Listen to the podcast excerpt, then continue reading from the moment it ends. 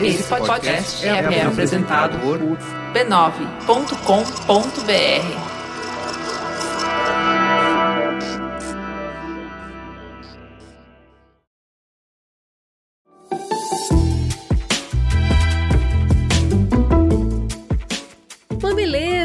Hoje é feriado e nós está como? Nós está gravando. Pois é, muito amor por esse mamilos. Eu sou a Cris Bartz, aqui do meu lado está Juva Lauer e arreda a cadeira pro lado que essa semana nós vamos brincar. Essa semana eu tô cheia de recado, porque semana que vem, na quinta-feira, eu vou participar da Semana de Jornalismo na USP, no painel sobre jornalismo independente. Entrada gratuita, aberta ao público. É só se inscrever no bit.ly barra Mamilos Eca. E na sexta-feira eu tô na FECAP Cases fazendo uma palestra sobre Love Brands. O evento também é gratuito e aberto ao público, é só se inscrever aqui, bit.ly barra Mamilos FECAP. Eu faço questão de participar desses eventos que são abertos ao público para poder conhecer vocês, para poder abraçar vocês, para ter uma chance da gente se encontrar, então vão lá, se inscrevam, aproveitem a oportunidade. E por fim, atendendo a muitos pedidos, o Workshop 9 está de volta, gente! Está de volta com um curso que vocês pediram e que vocês queriam muito. O nome inspirado é o Pisa Menos Facebook do Planejamento à Mensuração. Nesse workshop, que vai ter três módulos, a gente vai oferecer um panorama estratégico, tático e criativo de comunicação no Facebook. Por onde a gente vai passar? Adianta entender todo o funcionamento da ferramenta sem saber nem definir com clareza o objetivo da marca? Adianta? Não adianta. Adianta ter um insight brilhante? Ele sobrevive se a gente criar sem entender as regras do jogo? O que é uma campanha incrível sem o menor alcance? No céu tem pão? Enfim, perguntas, né, gente? Perguntas que nos tiram o sono. Aqui é o lugar certo para quem acha que sabe o que tá fazendo explodir a cabeça e descobrir outros olhares, outras abordagens e sair cheio de questionamentos. Mas também é oportunidade para quem é muito criativo e efetivo em outras plataformas entender as particularidades do Facebook e poder de fato criar campanhas integradas. O primeiro módulo acontece, preste atenção, dia 11 de novembro, é um sábado lá no Cubo do Itaú. Para se inscrever, entre em no.b9.com.br barra pisa menos FB. Beleza, galera? Espero encontrar vocês ou nos eventos gratuitos, ou que quem tem interesse em saber mais de Facebook se cadastre no curso do Workshop 9. Fala que te escuto. Vamos então para o Fala que Discuto, começando pelo Twitter. A Thaís Lima disse: Episódio do Mamilos Pod sobre pedofilia tá incrível. Eu não sabia se chorava de desespero ou se tomava nota. Como chorar não resolve muita coisa, fui tomando nota. Recomendo demais. O Ademar Filho disse: Ótimo episódio sobre pedofilia. Como profissional da saúde mental, fiquei impressionado com o nível da discussão. Parabéns. O Victor disse: Adiei por alguns dias escutar o Mamilos Pod sobre pedofilia. Erro meu. Ótimo episódio. Me deu muita coisa para pensar. O Paulo Vitor Novaes disse: Que programaço! Parabéns, pessoal. Um assunto mega sensível, visto por diferentes ângulos e com dicas super interessantes. O André Real disse: Mamilos Pod. Podcast 123, um tema completamente repudiado e evitado, mas o importante é se informar e educar. Parabéns pelo trabalho. O Fran disse: Esse episódio sobre pedofilia foi muito delicado, estou extremamente pensativo. Recebemos muitos e-mails essa semana e eu queria fazer um agradecimento especial para as pessoas que têm tanta coragem de nos contar coisas tão particulares a respeito da vida. Nós recebemos e-mails que não dá para ler aqui, mas é, muito reveladores, pessoas contando situações da vida difíceis, complexas. Obrigada por essa confiança toda. A gente separou aqui o e-mail do José Henrique que disse: Olá, sendo pai de três crianças e tendo a pedofilia como o maior medo da minha vida, pensei em pular esse episódio do Mamilos. Entretanto, sendo pai de três crianças e tendo a pedofilia como o maior medo da minha vida, eu escutei esse episódio do Mamilos. Gente, eu respondi para algumas pessoas que falaram com a gente pelo Twitter e pelo Facebook, que eu fiquei muito emocionada com o retorno de vocês a esse programa. Eu não gosto de falar sobre pedofilia, eu não escutaria um podcast sobre pedofilia, eu não gosto de ler sobre esse assunto, porque eu acho muito pesado, muito triste, mexe muito comigo. Que vocês vejam o convite que a gente faz e confiem tanto na gente que saibam que se a gente tá fazendo esse convite vai ser bom e vai valer a pena, é uma coisa que me emociona. Que vocês vão de coração e mente abertos, né? E que vocês se entreguem para para isso e que a jornada seja proveitosa para vocês. Eu acho muito lindo, assim, muito obrigada.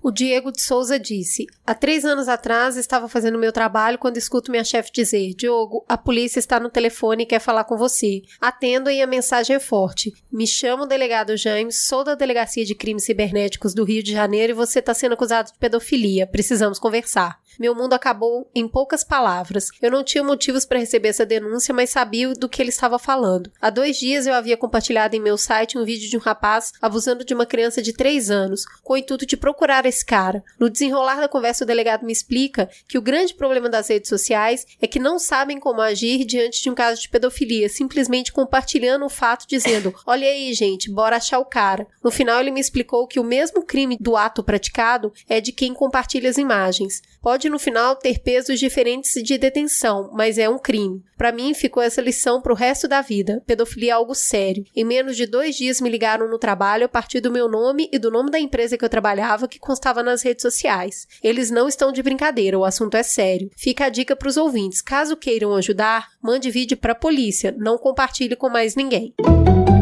Teta, senta que lá vem polêmica. Então vamos para teta e essa semana, sem sustos, vamos falar sobre a importância do brincar. E a gente está recebendo aqui duas pessoas muito queridas que se disponibilizaram a estar aqui conosco presente para conversar a respeito desse tema tão lúdico. A Nina Campos, que é do Pop Palhaços a Serviços das Pessoas, e do Costuras do Invisível. Boa tarde, Nina, tudo bem? Tudo bem, tudo jóia. E também o Gandhi Pioski, que é artista plástico, teólogo e mestre de ciências da religião, é pesquisador nas áreas de cultura e produção simbólica, antropologia do imaginário e filosofia da imaginação. Atualmente também é consultor do Instituto Alana. Tudo bem? Tudo bem, Cris. Que bom recebê-los aqui. Vamos então conversar sobre um pouquinho a respeito desse tal lúdico. Então, do que, que a gente está falando? Brincar é uma expressão e ela vem de diversas formas em diferentes etapas da vida. Einstein, por exemplo, dizia que brincar é a forma mais plena de fazer ciência. A criança não vive para brincar, ela brinca para viver. O brincar é o mundo e o eu. A partir do brincar, que o ser humano treina, descobre, mede força, se constrói, colabora, convive com o diferente, soluciona problemas, pesquisa, desperta o olhar criativo. Brincar é organizar o um mundo de uma forma lúdica, amistosa, a partir do riso e do divertir-se. Nós nascemos capazes de tudo, de sermos qualquer coisa, de imaginarmos, e ao longo da vida deixamos de sermos esse ser pleno. Não pode sentar aí, não pode comer agora, não pode conversar na sala de aula, não pode pôr isso na boca. Toda educação é um tipo de massacre. É tirar você do todo e colocar você na parte.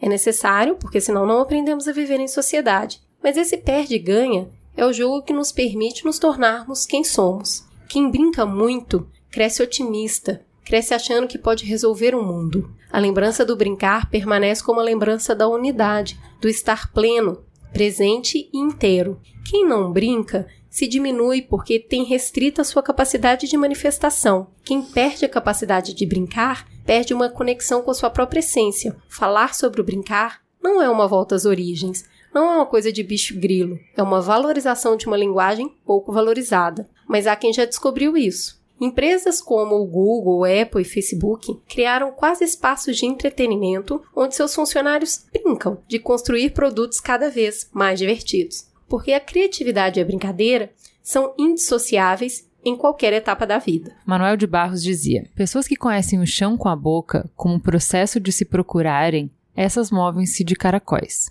Enfim, o caracol tem mãe de água, avô de fogo e o passarinho nele surgirá arrastará uma fera para o seu quarto, usará chapéus de salto alto e há de ser esterco às suas próprias custas. O mamilo de hoje é sobre a importância do brincar. Então nós vamos começar o programa perguntando para quem entende muito de brincadeira. Filha, me conta, o que, que você mais gosta de brincar e por quê?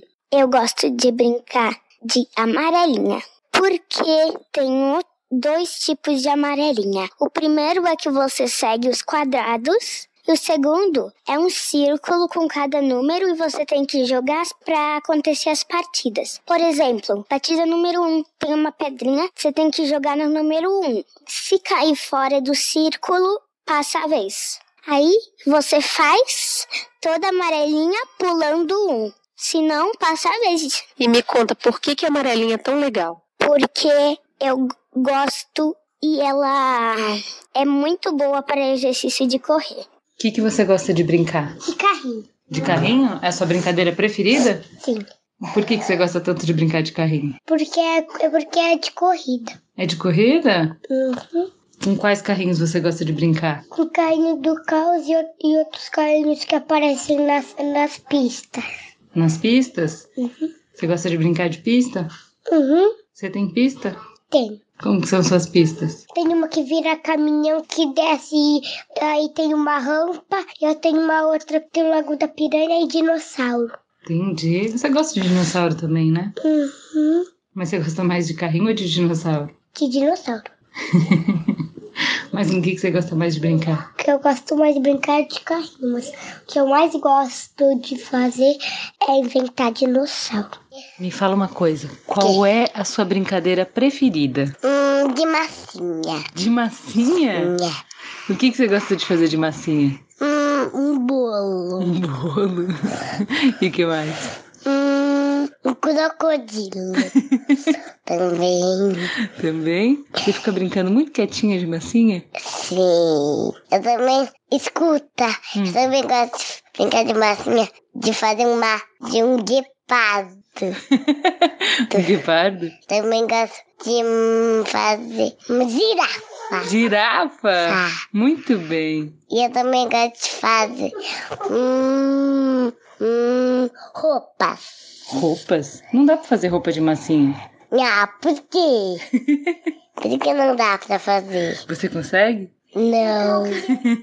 E para começar a brincadeira, a pergunta definitiva, Gandhi, quais são os objetivos do brincar? A gente costuma separar muitas coisas na nossa sociedade e eu acho que num, num desenvolvimento assim do pensamento no Ocidente a gente foi colocando coisas em compartimentos, né? E uma delas é o brincar, assim, né? Mas se a gente bem perceber é, como isso se move na alma humana e que movimento é esse que acontece, a gente vai ver que tem ah, uma faculdade muito especial ligada a isso, que é a imaginação, né? E existe toda uma linhagem de filósofos que estudaram a imaginação, e muitos deles vão dizer que a imaginação é o próprio ser se derramando no mundo. E a linguagem fundamental da criança, o que ela usa para se relacionar com a vida, é pura imaginação. Em especial a primeira infância. Né? Depois isso vai. A racionalidade linear vai entrando na vida da criança.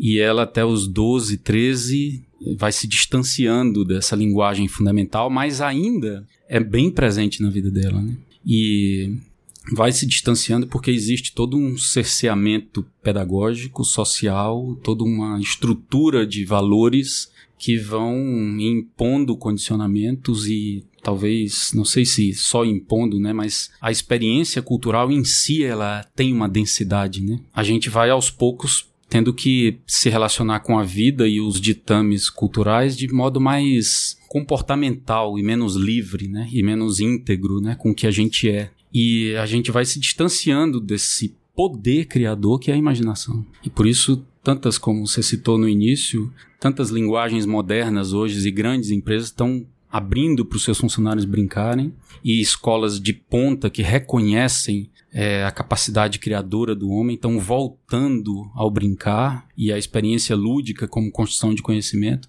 porque justamente ela trabalha com essa linguagem fundante, né, que é a imaginação, né, que é a linguagem da alma, do ser, né, do ser no mundo, e ela acumula conhecimento. A imaginação é um acúmulo sucessivo de camadas de experiências humanas na Terra. Né? Você falou que a gente valoriza pouco brincar, né? Que a gente vai aos poucos eh, relegando isso a partes cada vez menores do nosso tempo. Isso tem muito a ver também com quão pouco a gente entende sobre como a gente aprende, né? Porque não só o brincar fala de imaginação, mas ele fala de experimentação. Então, eu escutei um podcast que me deixou assim, explodiu a cabeça quando ele me falou que as crianças, elas testam hipóteses igual cientistas. Então, que eles falam assim: "Ah, por exemplo, como é que a gente descobre Como, qual, qual, é o jeito que a gente acessa conhecimento hoje? Ah, então como é que eu vou saber se o corpo cai em linha reta? Então a gente formula hipóteses. A gente formula hipóteses primeiro, a gente pensa o que, que pode acontecer. E a gente elimina as hipóteses, vai testando as hipóteses e elimina o que sobrar é a verdade. As crianças também fazem isso. Então, assim, um bebezinho pequeno, para ele tudo é possível. Ele ainda não cristalizou que as coisas são como elas são. Ele não tem repertório de vida para saber que as coisas são como elas são. Ele não sabe se quando ele largar uma caneta, ela vai cair no chão ou ela vai voar. Para ele tudo vale. Por isso que você pega crianças de 3 anos que vai no desenho, o cachorro voa, ela voa, porque ainda essas leis não são um fato, são algo a ser descoberto. Então, eles evoluem bem melhor isso, mas eles explicam assim, eh, eles vão fazendo, traçando um paralelo de como se estudou o aprendizado das crianças e que elas justamente brincam testando hipóteses, que o comportamento delas é muito parecido com o um cientista. E aí você vê, se a gente compreendesse melhor o que, que acontece quando a criança está brincando, e se a gente aprendesse melhor como é que a gente absorve conhecimento, como é que a gente testa hipótese, como é que a gente constrói saber, a gente respeitaria mais o momento de brincadeira, porque até momentos que são bobos pra gente, que parecem sem significado nenhum, fazem parte de construção de conhecimento, né? Brincadeira é coisa Sim. séria, né? É muito séria. E esse é um problema da gente hoje. A gente separou, né? O que é sério, o que é certo, o que é responsável não pode ser leve, alegre, divertido. E aí vai virando uma tristeza. Vai virando uma tristeza sem fim, uma falta de significado. Eu acho que hum, isso que você falou, né? A criança ela tá confortável com o erro porque na verdade não chama erro na cabeça dela, chama é teste, testei, né? Tô testando a hipótese e não deu né? certo. E aí a gente vai crescendo desse jeito que o Gandhi falou, né? Vai colocando camadas e vai ficando com muita vergonha, vai ficando com medo de errar. Eu tive essa experiência outro dia, sabe? De falei, nossa, eu fiquei tão desconcertada quando ela me perguntou tal coisa, mas é porque eu lembrei quando meu pai ficava bravo comigo, quando eu errava, sabe? Ainda tá no meu corpo o medo de errar, sabe? E fica no corpo da gente. Então, uma das coisas seria a gente estar tá mais confortável com o erro. Não é fácil mas é possível totalmente. É, o brincar, ele passa por o despertar de diversos saberes, sendo eles o saber motor também, né? Porque a criança vai treinando a coordenação motora dela, a inteligência, a sociabilidade, a criatividade, essa imaginação. E falando da sociabilidade, eu acho que uma das coisas que a gente mais se lembra quando lembra das brincadeiras de infância eram dos amigos. Como era muito mais legal quando tinha alguém por perto para brincar. Por mais que que aquele movimento imaginativo, ele virava um imaginativo coletivo, né? Então, é, cada um trazia um pouquinho do seu saber ali e os testes ficavam cada vez mais elaborados. E eu lembro muito, assim, corri muitos riscos sinceramente, porque eu fui muito bicho criado solto. Então hoje, quando eu lembro das coisas que eu brincava e olho para minha filha, eu falo: Meu Deus, eu não deixaria ela fazer as mesmas coisas. Você era... cresceu em São Paulo, Cris? Não, cresci em Belo Horizonte. Então, eu também cresci no interior. É, e essa é uma preocupação minha hoje. Como você trazer uma criança ao mundo em São Paulo, não onde é não tem a rua, é. onde tudo não pode. Sim brinquei de finca e finquei o dedo do menino do vizinho do, no chão e apanhei também, né? E aí fugi de casa e fugi pra linha de, do trem e fiquei lá Nossa. até me acharem. Fugi três vezes de casa. Uma vez pra linha do trem, uma pra debaixo da cama e outra pra laje. e descobriram quando eu tomei banho na caixa d'água, porque aí começou a descer aquela água barrenta.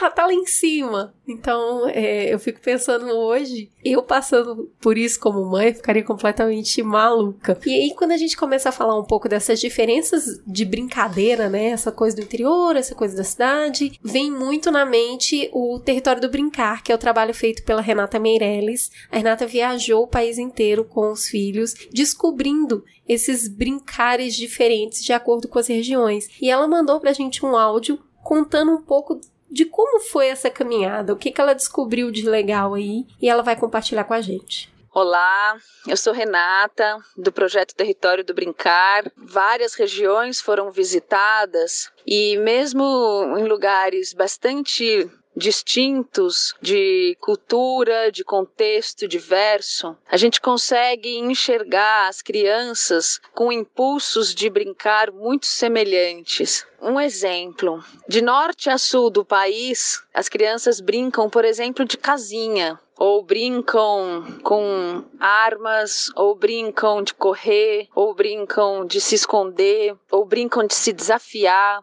Então, na verdade, a gente percebe que há algo que une as crianças nessas suas brincadeiras e que vai muito além do objeto brinquedo, de ter ou não ter o brinquedo, e que vai muito além também das características culturais e regionais. As características culturais e regionais, elas trazem a força, o colorido da forma daquela brincadeira né? Então, se a gente está falando em que há um impulso forte de guerreiros buscarem as suas armas, sejam elas feitas de talo de coqueiro, de talo de mamona ou de mamão, ou ela pode ser feita de restos de lixos achados como canos, tábuas, arames, né? Ou ela pode ser um elástico preso na mão, ou ela pode ser uma arma comprada numa loja e que emite som e que faz toda uma função de uma arma mais próxima ao contexto de um universo adulto.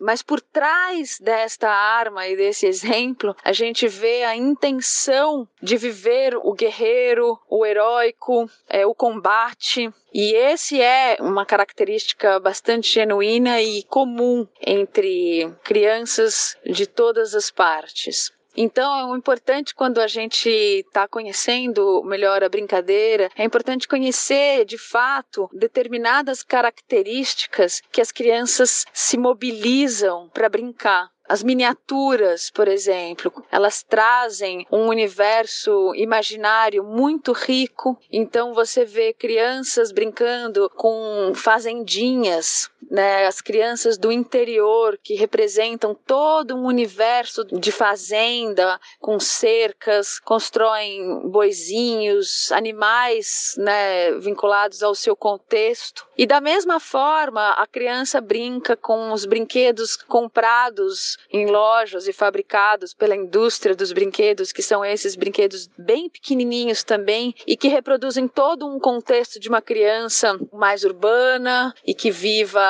né, de uma outra forma a sua realidade, mas que também coloca nessas miniaturas um imaginário muito fértil de uma construção de histórias, quase como se fossem deuses de si mesmos né? Ali elas regem todo um enredo histórico em cima daquelas brincadeiras. Então, acho que o interessante quando a gente vê essa diversidade de realidades é entender que por trás daquilo que é visível há um impulso bastante recorrente e que o contexto e a cultura ela traz essa relação do próprio objeto como ele acontece, né, do contorno do brinquedo, enfim, e da brincadeira de um modo geral, as regras, as palavras e tudo isso. Então é essa a relação que a gente vê bastante e é isso, convido a todos a conhecer o site do Território do Brincar. A gente ali tem várias imagens, filmes, para que vocês possam conhecer um pouco mais dessa realidade brasileira de infâncias brincando de várias formas. Eu queria então é, começar a entrar um pouquinho nessa parte do faz de conta desse momento que a criança começa a reproduzir, de acordo com o que ela está compreendendo do mundo, a ideia dessa micro sociedade dela. Então ela está brincando de casinha, ela está brincando que ela é um motorista de ônibus, ela está reproduzindo naquele micro universo dela o que ela vê no todo. Qual que é a participação desse faz de conta na formação dos valores de uma criança? Eu tive um período de viagem, assim, de pesquisa por regiões, por exemplo, como o Sertão, e vi muitos tipos de brincadeiras nascendo dos meninos e meninas do chão, da natureza, das árvores, das folhas, dos galhos, das, né? Meninos que muitas vezes tinham, porque um dos aspectos dessa pesquisa era por regiões mais isoladas geograficamente. E não para buscar o exótico, assim, mas para querer entender como as crianças, nessa ideia de universalidade, exprimem de si aspectos e conteúdos que não são somente dados da cultura. Mas o que, que há de imemorial nessa experiência da criança? O que, que há de memória intuitiva que ela em si não foi vivida por uma realidade cultural, mas que se manifesta muitas vezes pelo inconsciente da criança, né? Pela expressão própria dela, mais, vamos dizer, mais genuína. Então eu vi crianças brincando de solidão, eu vi crianças brincando de morte, eu vi crianças brincando de, do silêncio. Por exemplo, eu encontrei uma menina que brincava com cemitérios de bonecas. Então a brincadeira dela quase toda era só enterrar e desenterrar bonecas. Caramba. E ela tinha uma estrutura familiar fragmentada e, e muito sofrida, assim, de violência. E... Mas vi muitos meninos brincando de cemitérios de piaba, ou de peixinhos, ou de formigas, ou de. As crianças amam brincar com a morte, né? Sim. Nas escolas um que tem. Na real. Isso. Nós nos incomodamos Sim. e no, nos assustamos, né? Muitas vezes os, os pais desses meninos, quando descobriam que eles estavam brincando com morte, se benziam, cruz credo, meu filho brincando com essas. Que menino estranho, né? Mas que na realidade o que pulsa o que move a alma da criança a encontrar aquilo é essa condição intuitiva, imaginária que a gente traz, levando ele a experimentar aspectos da alma dele numa concreção. Porque muitas vezes aquilo que a gente precisa conhecer de fato em nós, como a Nise da Silveira fez longamente um trabalho com pacientes psiquiátricos, né? Ela dava oportunidade para as pessoas colocarem nas pinturas e nos desenhos dimensões da alma dela que ela não conseguia tornar palpável ou criar uma, uma subjetivação sobre aquilo ou um nível de reflexão. Então, materializava para que a pessoa começasse a construir uma ordem interna nela. Então, muitas vezes essas crianças que estavam brincando de morte, na verdade, estavam experimentando os valores da ressurreição, do renascimento, da reconstrução, porque basta a gente ver assim os nossos filhos numa escola que tem bichinho, então morre um, um pintinho e elas todas vão enterrar e pouco tempo depois, depois que enterram, fazem lá o sepultamento, o ritozinho e vão brincar, 10, 15 minutos depois elas voltam algumas para desenterrar o pintinho para saber onde ele tá, para onde ele foi.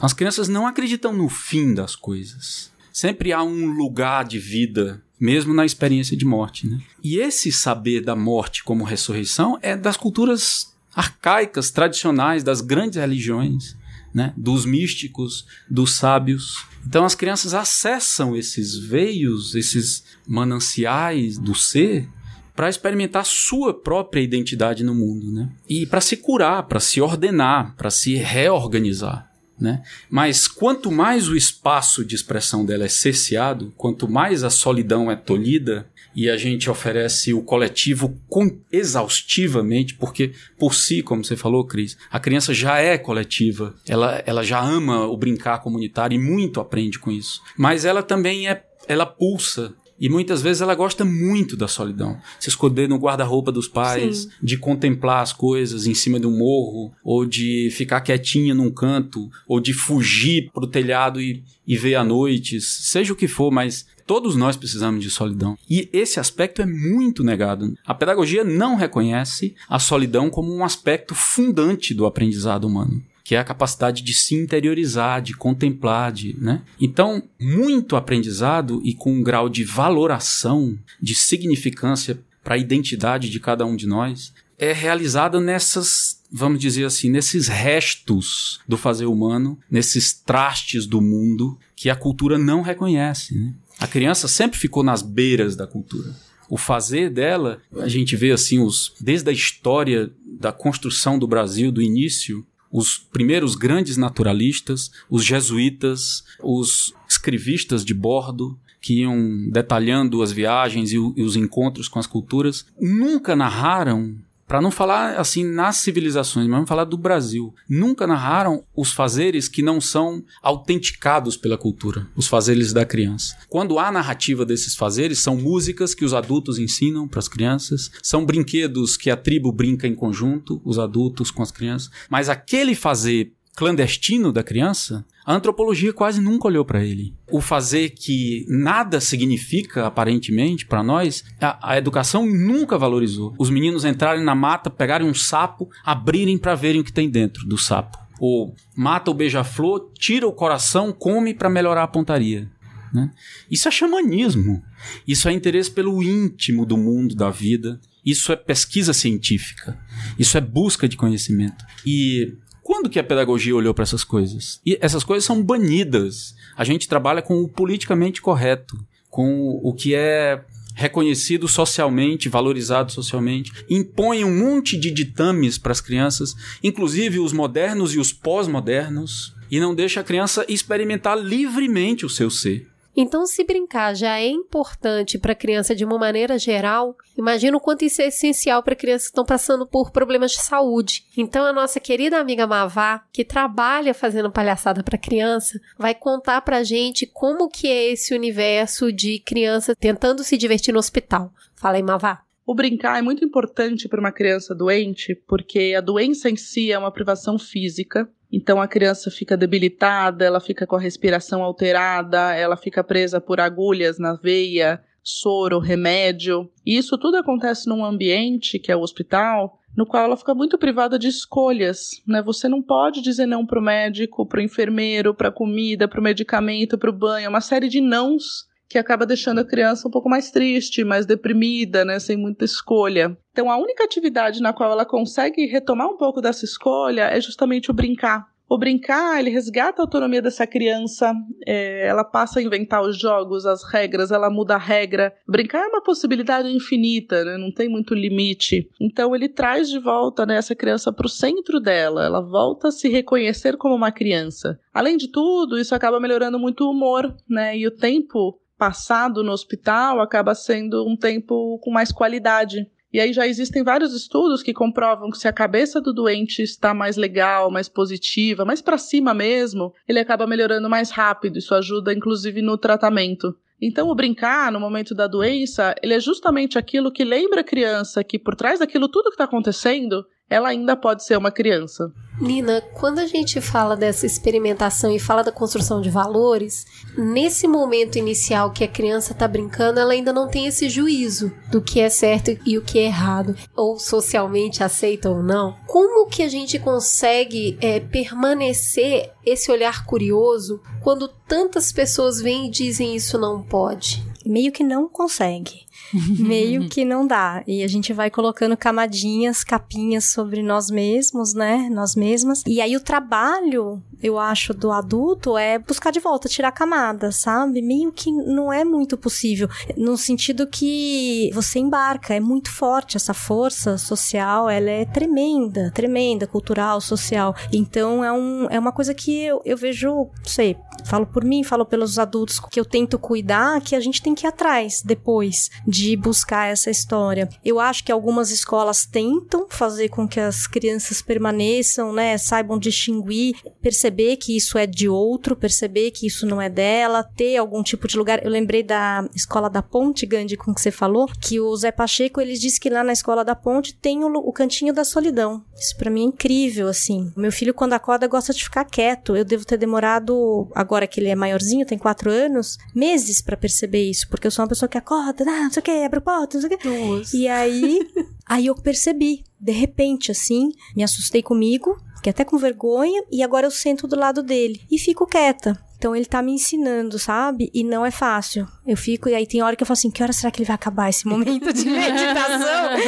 Porque para mim é demais, ou eu já estou pensando no meu dia inteiro. Então, meu exercício é: eu vou acompanhar isso aqui, porque aqui tem uma sabedoria. Ainda bem que não embarcou na minha, mas muito provavelmente, né? É isso. Então, eu acho que é um, um trabalho de você ir buscar esse olhar curioso. E eu acho que a gente vai fazendo isso em contato com tudo que é lúdico mesmo, em contato com as artes, em contato. É esse resgate de você, desse lugar que você lembra quem você é, sabe? Eu acho legal a gente falar também que a gente tá, a Cris pergunta para você, ah, a criança, ela ainda não sabe o que, que é certo, o que, que é errado, quando ela brinca, ela sabe, e eu acho isso mágico, que é muito legal, porque o brincar, ele traz à tona o que você sabe, ele organiza o que você sabe, né? Então, por exemplo, eu tinha, o Benjamin tinha muito problema para comer.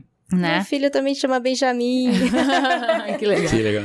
É... é o nome que eu, se eu tivesse um filho homem, eu chamaria pronto, Benjamin. Pronto, pronto. E aí você tenta de todas aquelas formas, a conversa, a barganha, blá, blá, blá, E aí numa dessas, sabe o que, que mudou a chavinha para ele? Quando ele começou a brincar de comer. Então, o brincar de preparar a comidinha, babá, então, assim, a troca, o eu ser filhinha dele, isso para mim com os dois funciona demais, porque eles refletem no papel da posição de, de mãe. Então, ele fez a comidinha, vai me dar, eu jogo a comidinha no chão. E ele fica chocado. Como assim? Como assim que você fez isso? A pedagogia da Ju. Como assim que você fez isso? Eu falei, eu não quero. Eu quero batata frita, por exemplo, sei lá, eu falo, não, mas você. Aí ele repete, não, mas você tem que comer o que é bom para você, isso aqui é bom para você, tal coisa, tal coisa. E assim, eu acho muito legal como eles acessam o conhecimento de uma maneira que, assim, é muito vivencial, assim, porque assim quando ele tá na posição de filho, ele tem toda a vontade, ele tem todo o querer. Quando ele tá na posição de papai, de mamãe, enfim, ele tem a posição do que é certo, do que precisa ser feito. Ele entende tudo isso, Sim. entendeu? E aí ele coloca, na próxima vez que ele, depois que ele fez essa brincadeira, quando ele volta para aquela cadeira e volta a ser filho de novo, e eu ofereço e ele tem aquela reação, eu olho para ele e já muda entendeu? Porque ele já se colocou no outro lugar, ele já, ele já fez esse exercício. E isso, eu tô falando pra comida, tem para tudo. A gente, sei lá, brinca de, ah, não quero me vestir. Não, filha, mas você tem que se vestir. E como eles conseguem, através da brincadeira, as coisas fazerem sentido na cabeça deles, entendeu? Isso eu acho muito legal. Essa Sim. construção de valores, quando eu falo do não saber, do certo e do errado, vem principalmente da chancela social. Sim. Um menino não sabe que não é socialmente aceito ele brincar de casinha. E ele brinca. Sim. Uma menina não sabe que não é socialmente aceito ela ser o pirata. E ela é o pirata. As crianças brincam da morte assim como elas brincam da troca de gênero, porque para elas isso não existe. Então somos nós que vamos lá e falando: não, não vamos brincar disso, você vai brincar daquilo. E aí ela vai construir uma moral em cima daquilo que é retirado dela. Porque ela tem tudo. Ela pode tudo, ela pode voar, o cachorro dela fala. E aí a gente vai retirando essas informações dela até que ela entre na camada que é o aceitável, que é o Eu achei muito legal dela falar desse negócio do guerreiro, do heróico, do combate, porque mesmo do lado de quem quer permitir a brincadeira, de quem acha que brincadeira é importante e tal, essas brincadeiras dos meninos são muito mal vistas. Então, Sim. assim, meninos são físicos, meninos empurram os meninos. É, eu vejo muito isso, assim, enquanto você vê na escola desde pequenininho, as meninas, tudo bem, sobe na árvore, corre, mas não tem esse interesse por empurrar, por e tal. E eu vejo pelo menos isso na escola das crianças, os meninos se empurrando muito e tal, e aí as professoras acham que não, que tem que mediar, que tem que. E não tem essa organização de validar assim, não. Existe o desejo do heróico, por exemplo, a gente. Eu pego na quando a gente vai em parque, a gente brinca com espada e luta mesmo. Eu falo, ah, eu vou roubar a princesa. E, e, cara, ele adora isso. E aí a Nina entra na brincadeira, ela adora brincar também. E assim, tem que ter o espaço em que, de alguma maneira, as coisas são permitidas, né? Então, onde tá o espaço para ser o heróico, se não a gente é a não violência, que a gente não tem. Tá, não, mas a violência existe né? O impulso existe. Você pode resolver isso brincando ou reprimindo. Né? Então, como que você vai lidar com as coisas que a existem? A gente não tem preparo, né? A gente não tem o preparo para isso, para lidar com isso. E eu acho que tem um preparo, tem tanta sabedoria, tanto conhecimento, assim, pode ser, sei lá, se você vai pela linha da psicanálise, tudo que você pode permitir, né? Assim, então a gente tá aprendendo também junto com eles. Então é muito difícil sustentar esses lugares, assim, de olhar uma criança e falar, bom, deve ser normal, vou deixar brincar, vou deixar solto, né? Eu acho, acho que é um desafio, assim, pra gente. E essa coisa da presença do adulto, né, que permite ou, é, aflorar ou tolher a experiência, né? Principalmente essa coisa do politicamente correto, é, assim, né? é. né? Então a, a criança tem a, uma pulsão que é primordial, é selvagem na alma dela, porque ela não burilou ainda por um entendimento racional do processo ou porque ainda não foi de toda conduzida e cerceada para um comportamento. Então é selvagem aquilo, no melhor sentido da palavra, né? Então a pulsão é lutar com o outro.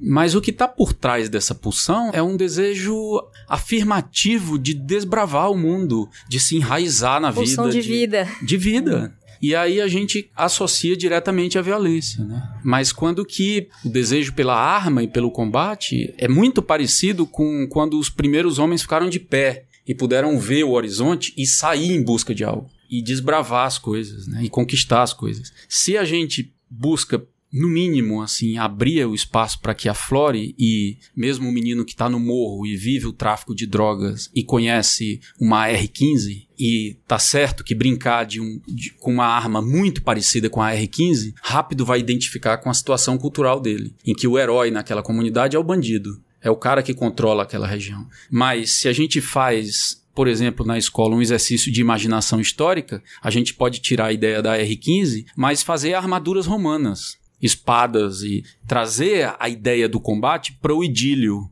pro sonho histórico, pro, Não, né, o pirata pro que guerreiro tava imemorial, falando, o pirata, né? os, né? Mas permitir que aflore essa experiência na criança. É claro que tem as dimensões patológicas disso, mas a gente não tá falando disso. A gente tá Sim, falando exato. da experiência livre que as crianças naturalmente buscam. Algumas culturas, por exemplo, os calapalo, eles têm jogos corporais em que os meninos combatem com o corpo, né? Então, é, é, outras pedagogias, como a Waldorf, por exemplo, um determin- nesse momento da vida que os meninos estão muito querendo fazer isso, assim, às vezes no recreio, no, no intervalo da escola, pega um, agarra no ombro, chega, joga em cima da mesa da escola. Então, nesse momento, eles entram com, por exemplo, as mitologias nórdicas, que é o Thor, é o machado do Thor, são as lutas corporais, são- porque ouvir aquela história e imaginar sobre é um alimento anímico organizador da experiência da criança que está pulsando nela, né? Mas não é repressivo. Ele significa aquela pulsão primordial que a criança está buscando, né? Tá vivendo. A gente acaba entrando um pouco aí no papel da escola, né? Nessa vida pulsante. E eu fiz uma pergunta para Rosa Bertoli, que é uma educadora. Eu falei com ela, Rosa, olha, eu só matei aula, eu só fugi da escola para brincar, não para outra coisa. Como é possível a escola ser um espaço que respeita esse brincar, então, para que essa criança não fuja desse brincar, já que a gente descobriu que esse brincar também é um aprender. Então vamos ouvir o que, que ela falou. Meu nome é Rosa Bertolini, eu sou pedagoga, diretora de uma escola chamada Teia de Aprendizagens, onde temos educação infantil Fundamental 1 e Fundamental 2, e venho ao longo dessa minha construção como diretora trazendo essas reflexões do brincar na escola. E falar do brincar já me traz uma grande alegria. Por outro lado, também uma grande preocupação e muitas vezes uma grande angústia. Principalmente quando a gente reflete que as escolas hoje precisam ainda estabelecer o horário do recreio. Né, aquele horário de 15, poucas vezes de 30 minutos, para que suas crianças, seus meninos e meninas, possam ter, dentro da jornada da maratona da escola, 15, 20 minutos na metade do seu dia para brincar. E muitas vezes, muitas brincadeiras eh, não são permitidas, outras vezes são brincadeiras direcionadas. E quando pegamos algumas instituições que se consideram e que estão no movimento mais aberto, ainda usam o brincar só na perspectiva pedagógica, achando que o brincar pedagógico é o brincar dirigido, é o brincar que tem que revelar um aprendizado. Isso me preocupa muito. Hoje eu defendo uma escola sem recreio. Essa é a minha bandeira, uma escola sem recreio, onde esse respeito às descobertas, às construções, às fantasias possam partir de um movimento do brincar. O brincar é construtivo em todos os aspectos da infância. Ele constrói, ele amadurece os aspectos intelectuais, cognitivos, motores, emocionais. Ele estabelece vínculos, estabelece relações. Ele faz com que a criança seja um investigador e que vai construindo ao longo dessas suas experiências, das suas experimentações, hipóteses e como eles são construtores de hipóteses e como eles significam e ressignificam as suas hipóteses, como eles concluem. A criança por si só ela é, tem a capacidade de dividir inteiros, de pegar metades, construir outros inteiros. E o brincar, a brincadeira, é o grande movimento dessas construções, dessas hipóteses, desses significados. E por si só, ele já traz uma gama de possibilidades de construção de saberes, de experimentação de saberes, de experimentação de conhecimentos, que não precisa ter uma finalidade pedagógica. E que pena que hoje, né, as escolas ainda pensam que se você traz o brincar nessa perspectiva pedagógica, você está respeitando esses meninos e essas meninas, está respeitando essas infâncias.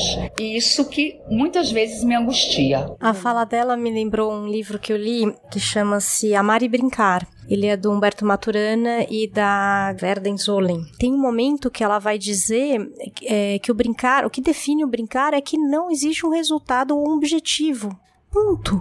Se você, você quer algo com aquilo, deixa de ser brincadeira, já é outra coisa. Qualquer outra coisa. Mas o brincar não tem um objetivo.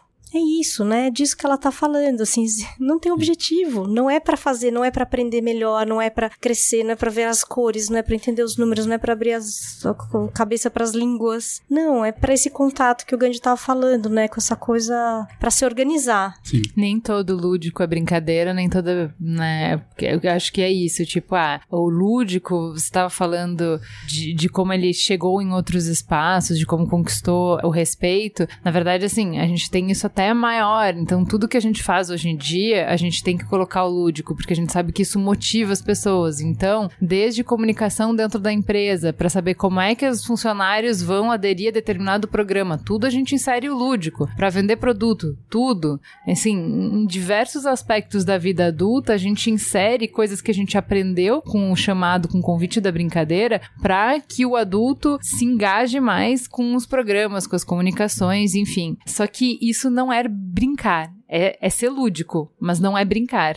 Que acho que é isso que você tá falando. Para ser brincar, não tem que ter um objetivo, não tem que cumprir nenhuma função. É o que é, né? É, eu acho uh, interessante do que ela tava falando, me fez pensar um pouco sobre, não sei porquê, uma coisa que a gente faz também como adulto, além de constranger a brincadeira para que ela leve algum objetivo, tem uma outra coisa que a gente faz que eu acho bem prejudicial para as crianças e é muito cabeça de adulto querendo interferir num universo que é regido por outra lógica, que é cristalizar a criança, o comportamento da criança. Então, na brincadeira, a criança está experimentando. Experimentar é passar por.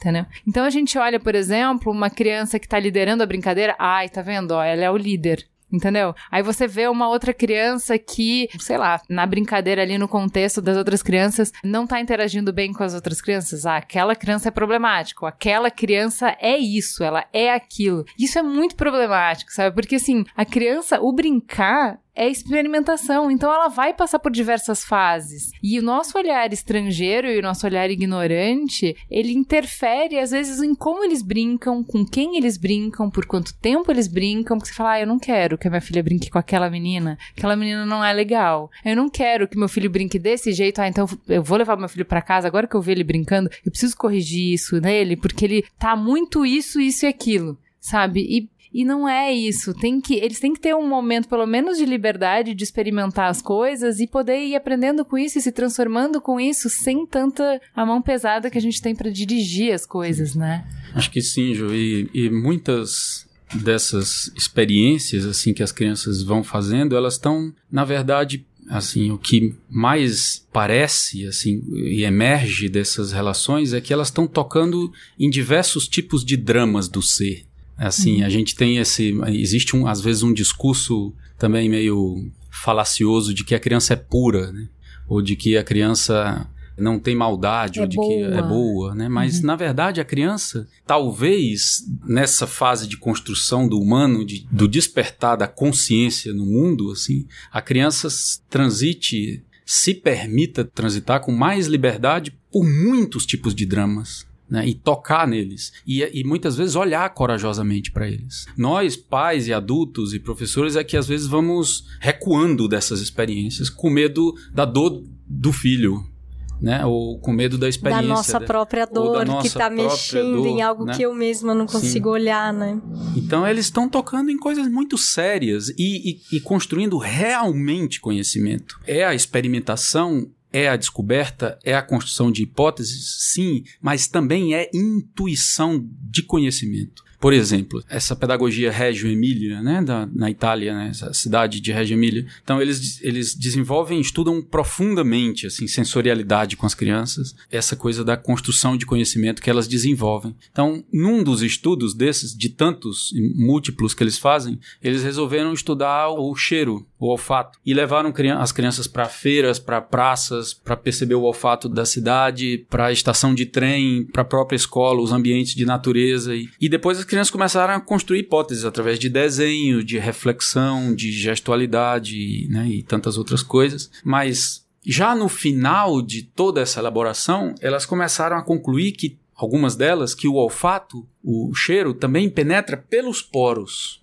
E aí levaram para neurocientistas essas, essas teorias que as crianças construíram. E os caras disseram sim, as glândulas olfativas, existem glândulas olfativas no nosso corpo, sudoríparas, que captam uma química que não é só o vento que traz um cheiro, mas é um quimismo que se manifesta e o corpo do outro é capaz de captar pelas glândulas sudoríparas. Então, é construção de conhecimento, né? Que não é racionalizado, não é teorizado por ela, porque ela não está nesse tempo da vida, mas é acessado, porque ela está acessando camadas e camadas e camadas da experiência do homem na Terra.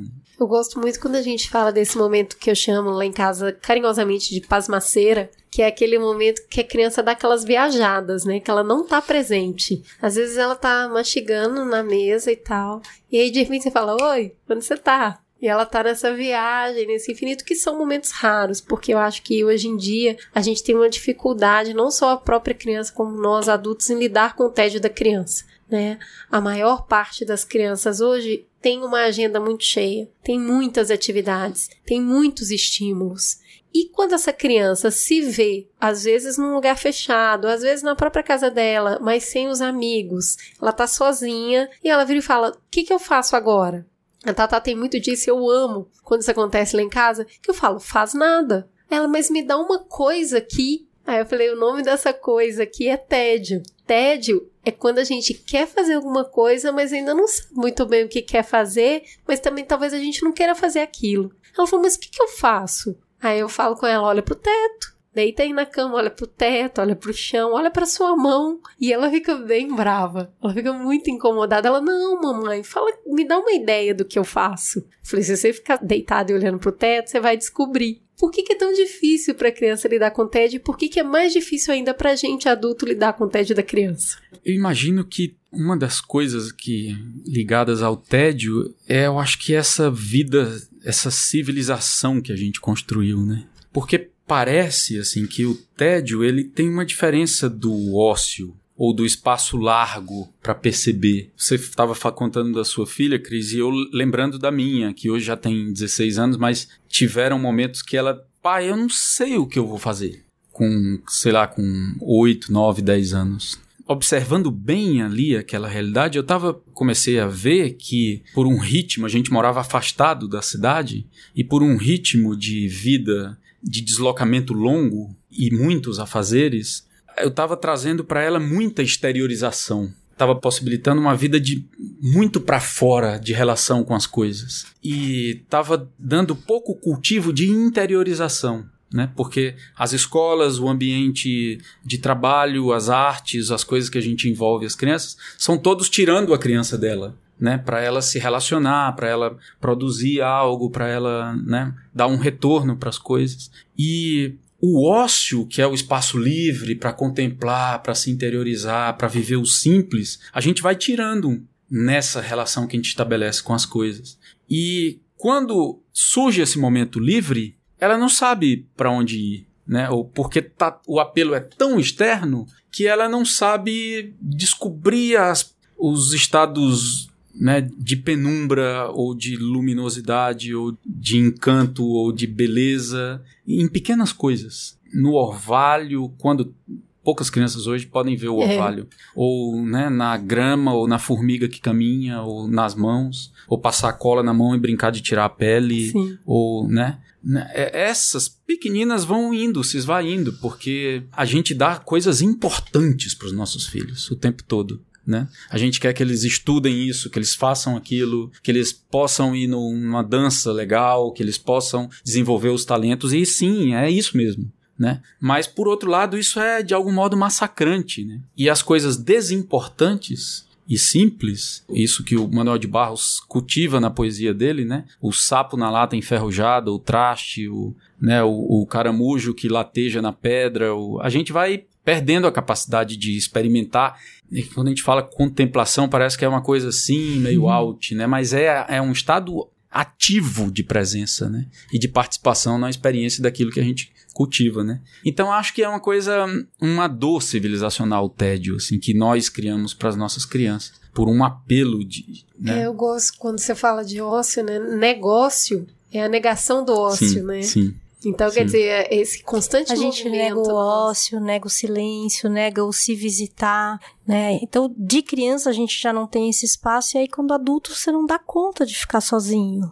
Tá? É muito doído, você não sabe nem o que fazer com você mesmo, assim. Então, esse visitar, estar com você, né? O que, que é estar com você em silêncio, dar conta de você, dos seus pensamentos, de você.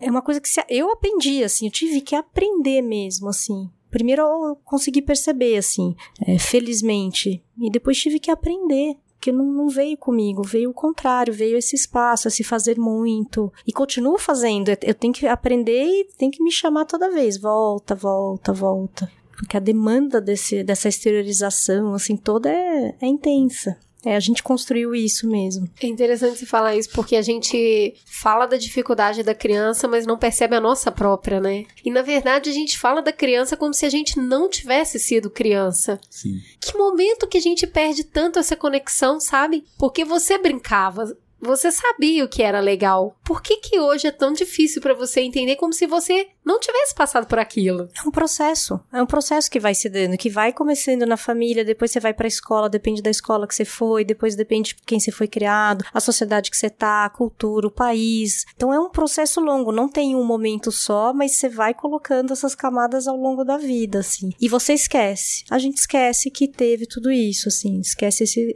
esse lugar. E o que acontece com a gente adulto quando a gente esquece de brincar? Quase morre.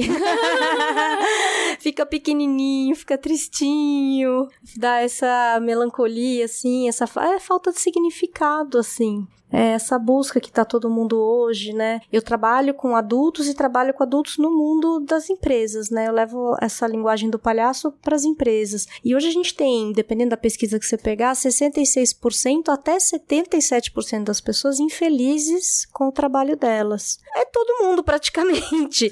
É um índice de gente acordando de manhã e falando eu não queria ir trabalhar, eu não tô feliz com o que eu faço, violento. Tem violência maior do que isso. E o porquê? Ué, porque a gente fez uma estrutura, como o Gandhi descreveu aqui, uma estrutura que valoriza a exteriorização, porque a gente desconectou, a gente se desconectou. Eu acho interessante você falar isso, porque uma das expressões que a gente usa quando alguma pessoa faz uma graça é eu não tô aqui pra brincadeira, né? Eu estou levando isso a sério. E na verdade a criança, quando ela tá brincando, ela tá brincando a sério, né? Ela leva aquilo a sério, seja montando alguma coisa, estruturando alguma coisa. Ela tá muito compenetrada fazendo aquilo. Mas a gente passa 8, 10, 12 horas por dia trabalhando num lugar que não tem espaço nenhum pro brincar. O brincar é muito mal visto. Eu achei muito interessante, há um tempo atrás eu acessei a palavra amador, né? E a gente olha pra essa palavra de uma maneira menos importante. Você fala amador é o cara que faz de qualquer jeito. E, na verdade, amador é aquele que faz com amor né? Aquele que não faz profissionalmente, ele faz por amor. E na verdade, o que a gente faz no dia a dia é tão pouco amador, né? Que é, não, eu tô aqui fazendo isso sério, eu preciso levar a sério, eu estou. E aí você vai tirando as graças, as pequenas graças das coisas e se tornando um adulto não sério, sisudo. Que são coisas diferentes, né? O sério e o sisudo. A gente vai contando histórias pra sustentar esse lugar que a gente tá, Pra não ter que olhar para um lado nosso que tá abandonado, relegado, esquecido. Porque é difícil você inserir isso. A hora que você começa a descobrir, você fala, mas como eu vou fazer? Você pergunta, como eu vou fazer na minha vida? Como eu vou fazer aqui nesse lugar? Não tem espaço, meu chefe não deixa, o que, que os outros vão pensar? Então você tem que rever muita coisa. Então é melhor não tocar nesse assunto, vamos deixar aí como tá, né? Então, você falou da palavra amador, eu lembrei da palavra improviso, né? Quando eu escrevo uma proposta, assim, para o cliente, falo, ah, as palhaças vão trabalhar com base no improviso, asterisco, como a capacidade de transformar e ver algo novo a partir dos elementos que já existem. Porque improvisar também é meio nas coxas, né? Ah, você improvisou, né? Isso aí você foi improvisado. Mas é uma capacidade. Eu olho para tudo, reorganizo e produzo uma coisa nova. Isso é improvisar. Mas eu tenho que explicar, né? Porque a palavra ficou nesse lugar. E a gente não quer improvisar, tem que ser certo, vamos planejar. Tô falando eu que fui planejadora, tá? 15 anos fazendo planejamento estratégico. Então, desconstruir tudo isso é um trabalho. É um trabalho. É um trabalho. E por que, que a gente deveria fazer esse trabalho? Pra quê? Vou falar por mim, assim, pra reencontrar o significado, pra ter prazer de viver, assim, sabe? Pra saber que você tá no lugar certo, pra sentir a, a beleza da presença, sabe? Pra se amar mais, amar mais os outros, pra ser mais feliz. Um adulto é capaz de acessar uma criança que já foi? Essa criança permanece lá em algum lugar? Acho que sim. Ela é viva, né? Ela não. É, gente- Em algum, em alguma, algum ângulo a gente nunca cresce, né? Sim. Ainda bem. É, e tem uma isso que a, a Nina estava falando assim de que quando a gente acessa a brincadeira, a gente acessa um grau de vitalidade na gente, né? As pessoas que bem envelhecem têm muita vitalidade, né? Tem alegria, voltam a ser meninos, né? Eu tenho, meu pai tem 83 anos, mas ele tá menino. Ele faz muita palhaçada. Ele tá engraçado como ele teve um momento da vida que ele era chato e sisudo. E hoje ele é um cara engraçadíssimo. Acho que porque Chegou a idade de se permitir de novo, né? libera um monte de coisa, né?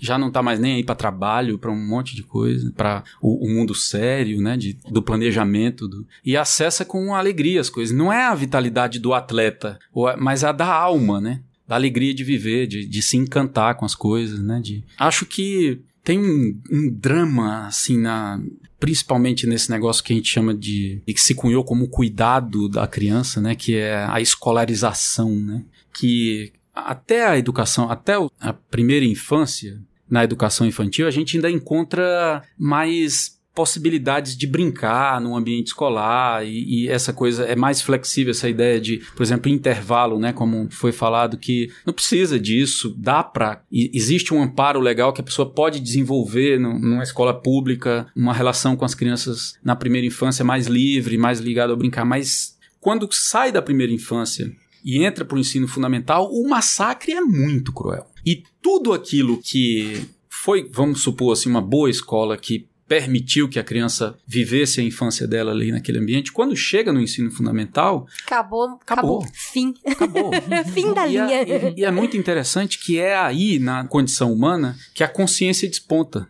Começa a despontar. Que o fluxo de perceber o outro e analisar o outro, do moralizador, né, no melhor sentido, assim, do julgamento, né, de distinguir as coisas, começa a, acordar na criança. Mas só que, se esse despontar da consciência não tiver. Aonde, aonde a consciência estava antes dela despontar? Ela estava dentro do sonho que a criança vive, do charco imaginário que ela com o qual ela trabalha as coisas. Estava ali a consciência assimilando os álcalis daquilo tudo, os minerais daquilo tudo, que é o sonho, que é o encantamento, que é o desejo de totalidade, como você falou no texto inicial, né? De abraçar as coisas como um todo, né? Entender o mundo, as coisas englobadas, né? Aquele Javier Naranjo, que é um, um educador colombiano que escreveu um, um livrinho, indico esse livrinho para todos que estão ouvindo a gente. Dicionário Casa das Estrelas. É um dicionário sobre dizeres das crianças. Então é diz assim, aí pergunta lá para uma criança, o que é o espírito? Ou o que é o esqueleto? Aí a criança diz, é um espírito pobre.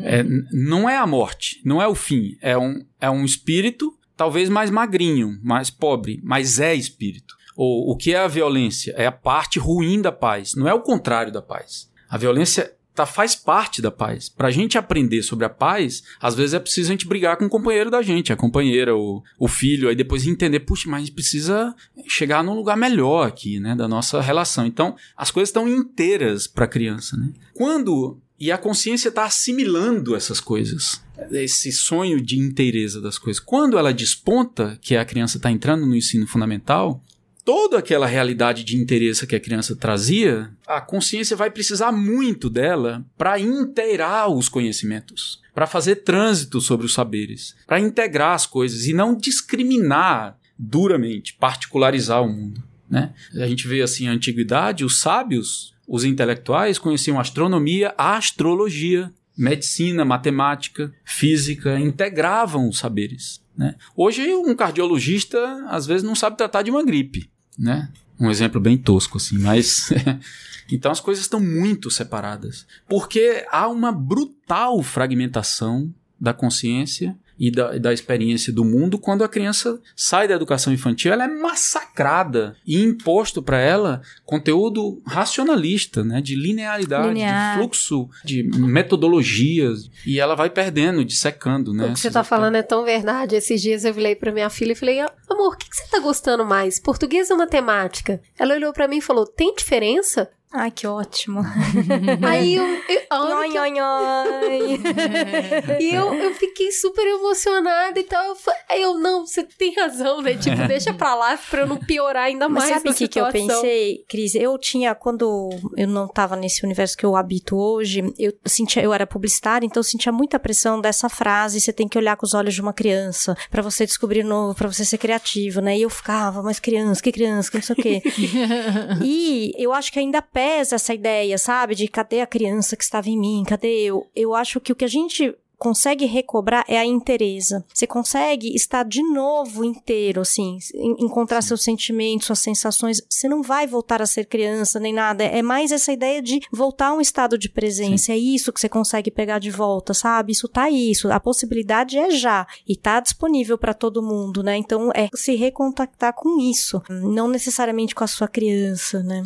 E quando a gente fala dessa dificuldade do adulto de brincar, dessa brincadeira, nada mais difícil que brincar com os filhos, né? Não sei. Porque Não aí sei. é aquele momento, dentro desse aspecto do sério, do levar a sério, do não tirar um tempo, pra mim foi muito difícil o reaprendizado do brincar. Porque eu tinha que largar tudo e tá ali presente naquele momento com Isso. duas bonequinhos do lado do outro falando sem parar um com o outro. E Pra o mim não mundo tinha às vezes desabando em volta. desabando. tipo, eu só ficava pensando, eu queria tanto estar deitada, lendo, assistindo uma série, fazendo qualquer outra coisa, menos isso. E aí a minha impaciência era muito grande. Foi muito difícil pra mim brincar. Mas acho que tem duas coisas aí no que você tá dizendo. É, talvez uma é o direito de você dormir, descansar, tomar um livro, não ter obrigação de brincar, porque agora tem a patrulha. A patrulha, vamos cuidar das crianças, tem que brincar, tá totalmente disponível, tem que ser, né? Eu- É que depois essa de coisa, 12, sabe, da- 10, Então, mas o 12 Waldorf horas é muito brincando, bom. sabe? Você chegar em casa e a criança, vamos brincar, você tá Isso, exausta, você tá Isso, então assim, você Mas é o momento que você vai ter com ela. Isso, então, Sabe? mas sabe, mas tem, é, mas tem, pra não ficar uma tirania também É. da gente. Agora sim, também pode ser difícil entrar nesse mundo Tem um aí. negócio que a Waldorf faz que eu acho muito legal sobre isso, né? Que a gente fala do mãe helicóptero, que a criança tá brincando e a mãe tá lá narrando a brincadeira e tá, olha, então você conseguiu isso, ah, então você vai descer do escorregador, ai, que lindinho.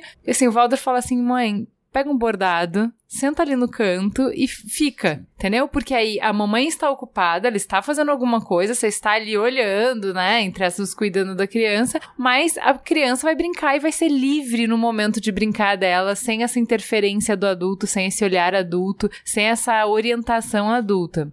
Mas, no momento em que você for brincar, como a Cris falou, ah, então tudo bem, eu passei o dia inteiro longe da minha filha. Eu quero chegar, eu quero criar uma conexão. Aí eu acho que vai um pouco. Eu gosto muito de brincar, mas você não é obrigada, entendeu? A sua conexão pode ser contando uma história. A sua conexão pode ser conversando. A Cris conversa maravilhosamente bem com a Tatá. Eu brinco, entendeu? Então, cada pai vai ter o seu momento de conexão. Eu não acho que brincar com a criança seja necessariamente a coisa que você vai fazer de melhor. Se você não gosta, não vai fazer. Eu acho que é muito séria a vida, as coisas já são muito. Eu gosto muito de brincar com eles, de entrar do jeito que eles pensam, entendeu? Então, isso eu- eu fico maravilhada com as histórias que eles contam, com os raciocínios que eles têm, com o jeito que eles imaginam as coisas, com as conexões que eles fazem, que são muito diferentes do que a gente faria, entendeu? E me pego também tentando trazer lógica pra brincadeira que pertence a outra coisa. Então, assim, como a gente aprende da gente mesmo quando a gente senta pra brincar com uma criança?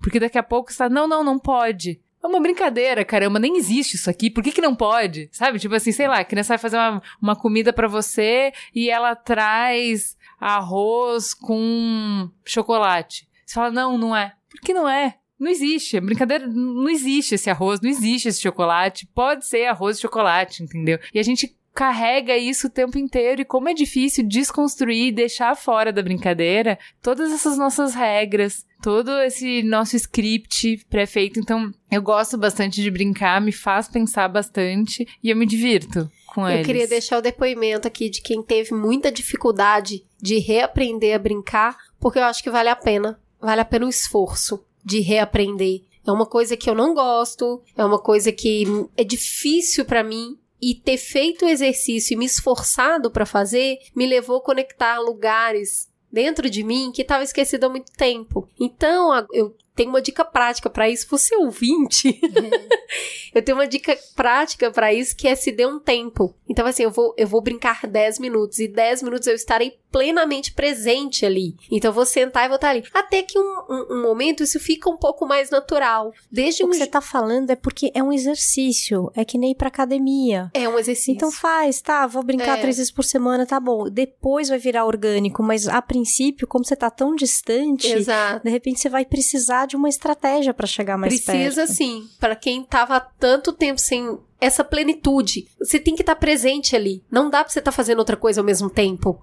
É isso. E com isso. essa cabeça multitask que a gente fica fazendo mil coisas ao mesmo tempo, é difícil ser pleno. É muito difícil estar ali, entrar no mundo dela, se conectar com aquilo, qual que vai ser a fala da boneca. E qual que vai ser a fala do cavalo? Nossa, eu acho isso tão divertido. E aí, entrando nesse universo e acessando isso, pode ser extremamente complexo. Pra mim não é fácil. Mas eu, eu acho que sim, Cris, que tem um grau de dificuldade mesmo, assim. E as crianças demandam isso, né? Uhum. Demandam muito, né? Assim, principalmente hoje que tem, as famílias são menores, né? Às vezes é um só filho. Então, eles querem muito Uhum. brincar com os pais, né? E tem todo aí um negócio envolvido nisso, assim. Não negócio no sentido de negócio, mas de cumplicidade que se desenvolve, de por esse estado de presença que a gente não tá habituado a ter mesmo, né? E às vezes tem muitas coisas acontecendo no nosso entorno, né? Sim. E principalmente hoje que a gente trabalha com informação, né? M- Muitos de nós, assim, né? Com produção de conteúdo. Que, então, é bem aqui, assim, na, na, na cabeça, né? O, o processo todo. E eu, eh, falando nisso, eu me lembro muito, assim, que a- os as crianças gostam tanto de coisa concreta, palpável, né? Elas querem ver as coisas, né? Que a minha filha me via escrevendo no computador e falava assim pra mim, pai, mas o que que tu faz mesmo?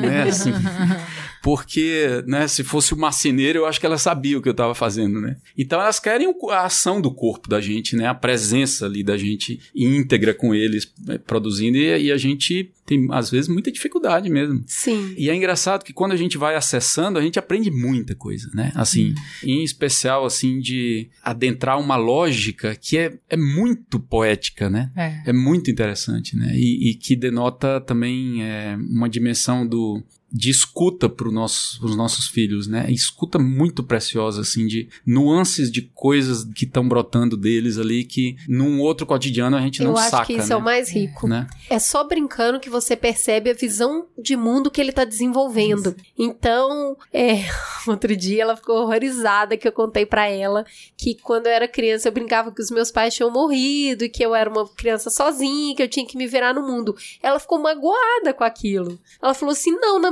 na minha brincadeira vocês sempre estão". E aí ela falou assim: "Como pode, né?" Quase me chamou de ingrata, sabe? Como pode você matar os seus pais? Passa.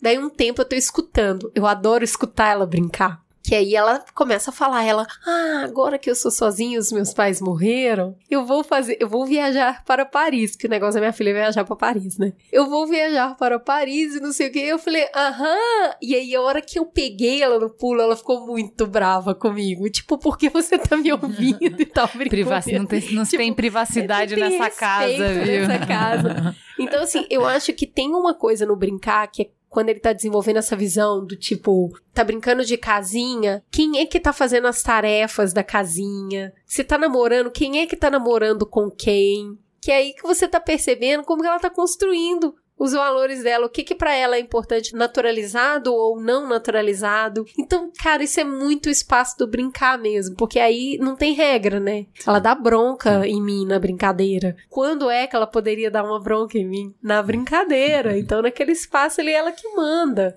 Então, é uma entrega complexa, é uma entrega difícil, porque ela te faz acessar esse momento pleno, né? Você tem que estar ali. Não dá pra fazer outra coisa. Pela criança, você ficaria horas. Ela não enjoa, não. De você brincar. Ela só quer, quer, quer. Então, assim, eu acho que vale o esforço, apesar de achar, assim, pra Ju é super fácil, pra mim não é fácil, pra mim tem outras coisas que são bem mais fáceis. Inclusive, trazer ela pro meu universo, né? Então, a gente vai brincar fazendo comida, a gente vai brincar mandando um e-mail. E aí eu acho engraçado isso, que ela pegou muita mania de dar reporte do dia. Então de falar assim, como foi o seu dia?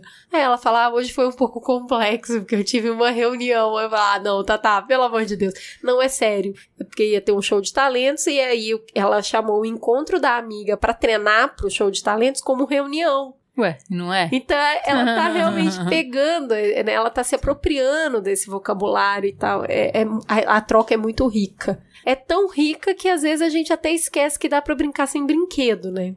A gente tem hoje as crianças com casas lotadas, né? E sempre pedindo mais e sempre quer mais. E aí chega na escola e vê uma coisa do amigo que não tinha. E eu li um negócio muito legal sobre isso, eu queria dividir com vocês sobre esse consumo, né, esse brincar, como pode ser até prejudicial para uma criança, que é quando uma criança pensa, eu quero fazer um carrinho, mas quando ela pensa, eu quero, eu consigo fazer um carrinho, é o ciclo do pensar. Mas esse ciclo hoje vai direto para o final. O desejo ele está dado pela indústria, a criação está realizada pelos engenheiros que desenvolveram o brinquedo e a criança chega só no final e depois a gente não entende por que, que ela pula de brinquedo para brinquedo o tempo todo. Ela não está envolvida na criação. A criança precisa desejar. E eu acho que hoje a gente tem trabalhado pouco esse desejo, né? Nem dá tempo dela desejar, ela já tem. Ela tem muitos brinquedos e não brinca com nenhum, né? O que acontece, ela vai brincar com o quê? Com a embalagem da, do ovo. Que aquilo ali vira milhares de coisas. E aí a gente tem visto uma evolução, uma discussão interessante na sociedade sobre publicidade infantil e esse consumo ou não, mas voltando também para o espaço São Paulo, espaço apartamento, como que vai criar esse brinquedo? Vocês acham que ainda tem espaço para isso? Como os pais podem participar nesse processo? O que que é esse? Eu falo que é mamãe me dá, como lidar, né? Que eu compro na volta. Adoro, compro na volta. Achei que nunca fosse usar uso, tá, mãe? Desculpa.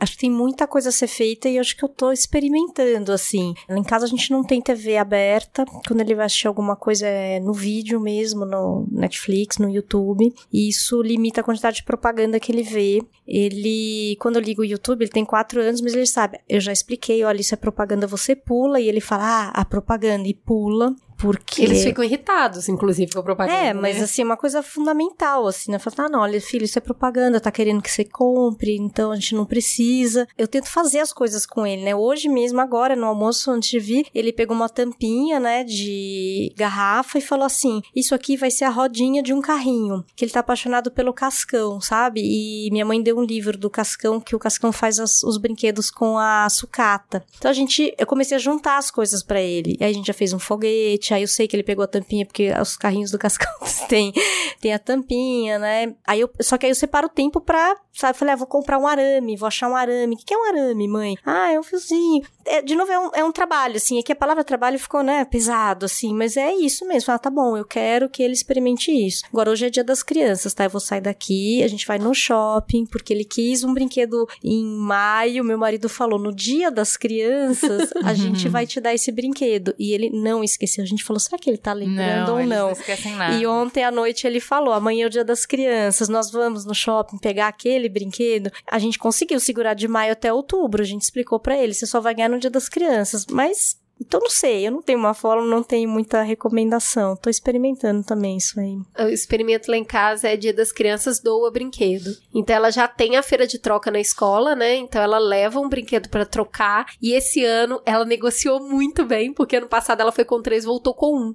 Eu falei, o que, que aconteceu? Aí ela olhou para mim e aí eu, óbvio, meio tipo, pô, como é que você vai com três volta com um? Ah, no final foi isso aqui e tal, tava meio brava, não falei nada. Aí esse ano eu achei super legal, porque ela conseguiu voltar com duas coisas muito legais que ela queria muito e ela super negociou para fazer a troca. Óbvio que ela voltou com um tutu de balé, né? Porque minha filha. E um outro jogo que ela queria muito e tal. E a feira de trocas é uma coisa que a escola incentiva. Então, no, no Dia das Crianças, eles fazem isso. E é muito legal ver a negociação sabe? E tem uns que são muito bons. Tem uns que nasceram negociante nato, eu juro. Teve um menino que foi embora com quatro brinquedos. Eu não sei como é que ele conseguiu. E ela doa também. Ela tira os brinquedos que ela não tá dando e ah, a gente vai dar para alguma criança. E, e, eu percebo que aí esses dias ela teve um retorno de uma menina que ganhou o presente do ano passado. E ela ficou muito feliz, assim. Ela, eu, eu percebi isso na carinha dela, sabe? O quanto ela ficou feliz de saber que, na verdade, ela proporcionou felicidade para alguém. Então, a gente ainda nem tinha começado a arrumar os brinquedos, que fica aquela bagunça, né? Eterna. E sapato no meio, e coisa que não deveria estar tá ali também. Pregador então, pregador, assim, é uma coisa que eu nem faço conta mais. E aí, ela tomou a iniciativa de arrumar os brinquedos para poder separar esse ano por causa do feedback que ela teve do ano passado. Então, assim, eu acho que a gente enfrenta o consumo não é só na infância, não, na vida adulta também. Não dá para ter um filho não consumista se os pais são muito consumistas. Isso, tem um cuidado, né? Mas eu, eu tendo sido publicitária, depois que eu tive filho, é que eu sempre achei, ah, tá bom, não vamos fazer muita propaganda para criança, mas depois que eu percebi a violência que é, assim, a, a quantidade, a qualidade, tudo, assim, tipo, pra mim teria que ser banida mesmo, assim. Mas não precisa de propaganda, né? Meu filho não vê propaganda, porque só vê Netflix, por exemplo. Mas tudo bem, aí o personagem que ele adora da Patrulha Canina, ele nunca viu uma propaganda de um brinquedo da Patrulha Canina, mas ele viu a Patrulha Canina. Aí ele, sei lá, tá, vê que existe brinquedo da Patrulha Canina, porque ele vai no shopping, ele vê, ou ele vê com outra criança tal, ele quer aquilo. Então ele não precisa nem estar tá exposto à propaganda. O próprio conteúdo para criança já faz o merchandising todo, o prato, o copo, a mochila, o, o aniversário, a festa, o aniversário, enfim. Então eu acho que isso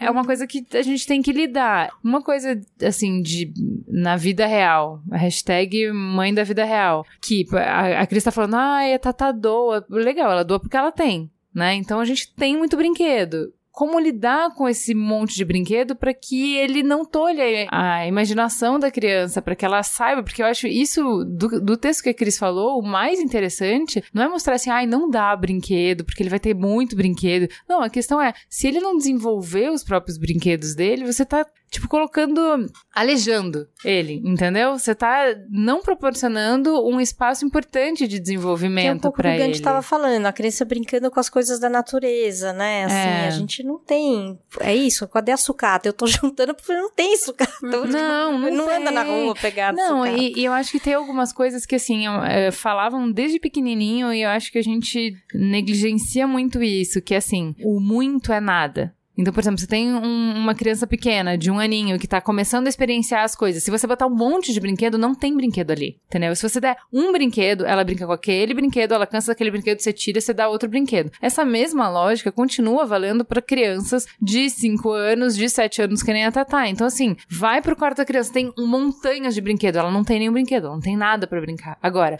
todos os brinquedos estão em caixas guardadas, tipo, alto. Aí, agora é a caixa do tal coisa. A criança pede, ah, eu quero a caixa do isso. Então ela vai brincar disso. Aí os brinquedos viram brinquedos. Aí ela vai não sei se isso dar significado. Muito na idade, não, viu? Vai na dar... idade ela já pega tudo de uma vez e o que era o sapato de um vira o chapéu do outro, porque tem uma ressignificação do brinquedo também. O que era o trenzinho agora virou foguete e juntou uma peça de um com a peça de outro, a bagunça. Mas acho que talvez você tá falando de uma criança que tem esse privilégio, acreditar nesse universo que você cuida mas eu acho que o tanto de brinquedo e coisa que é dado hoje tá deixando pouco espaço, sabe? É, eu acho que elas imaginam acho. pouco, elas é, inventam e, pouco. É, eu, eu acho que assim, a falta do brinquedo, né? E faz Sim. o desejo ser maior. Então, assim, os brinquedos não estão o tempo inteiro acessível, porque ele não é. Tanto que assim, a criança, quando ela vai é, na casa de um amigo, os brinquedos do amigo são incríveis, porque eles são todos novos né? Eles não estão todos os dias ali. Então, assim, a gente tem experimentado isso bastante com as crianças e, assim, brinquedos que é aquela coisa, fica tudo uma bagunça, não tem brinquedo nenhum ali. Agora tá tudo separado. Então, então agora vai brincar com o castelo do Mike. Então agora vão brincar de castelo do Mike. Aí recolhe o castelo do Mike, agora vai brincar com uma outra coisa. Isso para eles funcionou bastante. E também ter essa coisa da novidade. Então os brinquedos que não estão sempre ali, que no dia do tédio, no dia da chuva, no dia que não dá para sair, no dia que não dá, aí a gente vai trazer, por exemplo, os jogos Os jogos que, cara, se você deixar no meio de todos os brinquedos, não tem jogo. Porque fica cada peça num lugar. Então, ah, no dia de chuva, desce o jogo, então vamos jogar junto. E aí é uma coisa mais concentrada. Aí joga, cansou desse brinquedo, guarda o jogo, vai o outro jogo, traz o quebra-cabeça. Então, de ter esses brinquedos que vai brincar todos os dias, de ter os brinquedos que vem e volta, de ter o brinquedo que é numa situação especial. Então, a Waldorf fala bastante sobre isso, né? De criar o sagrado, né? De ter coisas na casa que a criança não pode tocar, de ter coisas que são para olhar só com os olhos, que não é para olhar com as mãozinhas, como eles falam, sabe? Então, eles falam isso até do livro, que você vai contar a história para dormir. Não, esse livro é o livro especial, não pode pegar. Para ter essa reverência. Assim, uma coisa que a gente não cria nos nossos filhos é o senso de reverência. A gente Isso não, não, tem. A gente desritualizou tudo.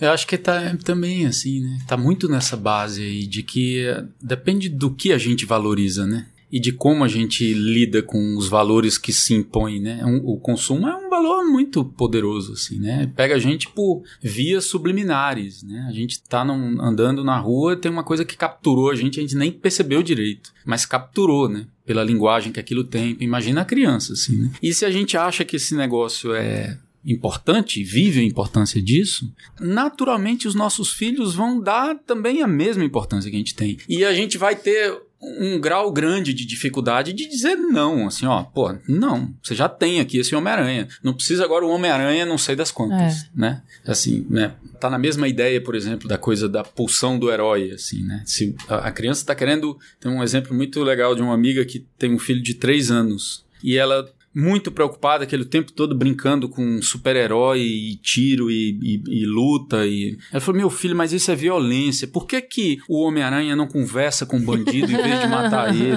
e, e tenta dissuadir ele de fazer aquilo? Mas ela falou tanto isso pra ele que um dia ele chegou pra ela e falou: Mãe, eu gosto de violência, eu sou violento. Me- tipo assim, me deixa em paz.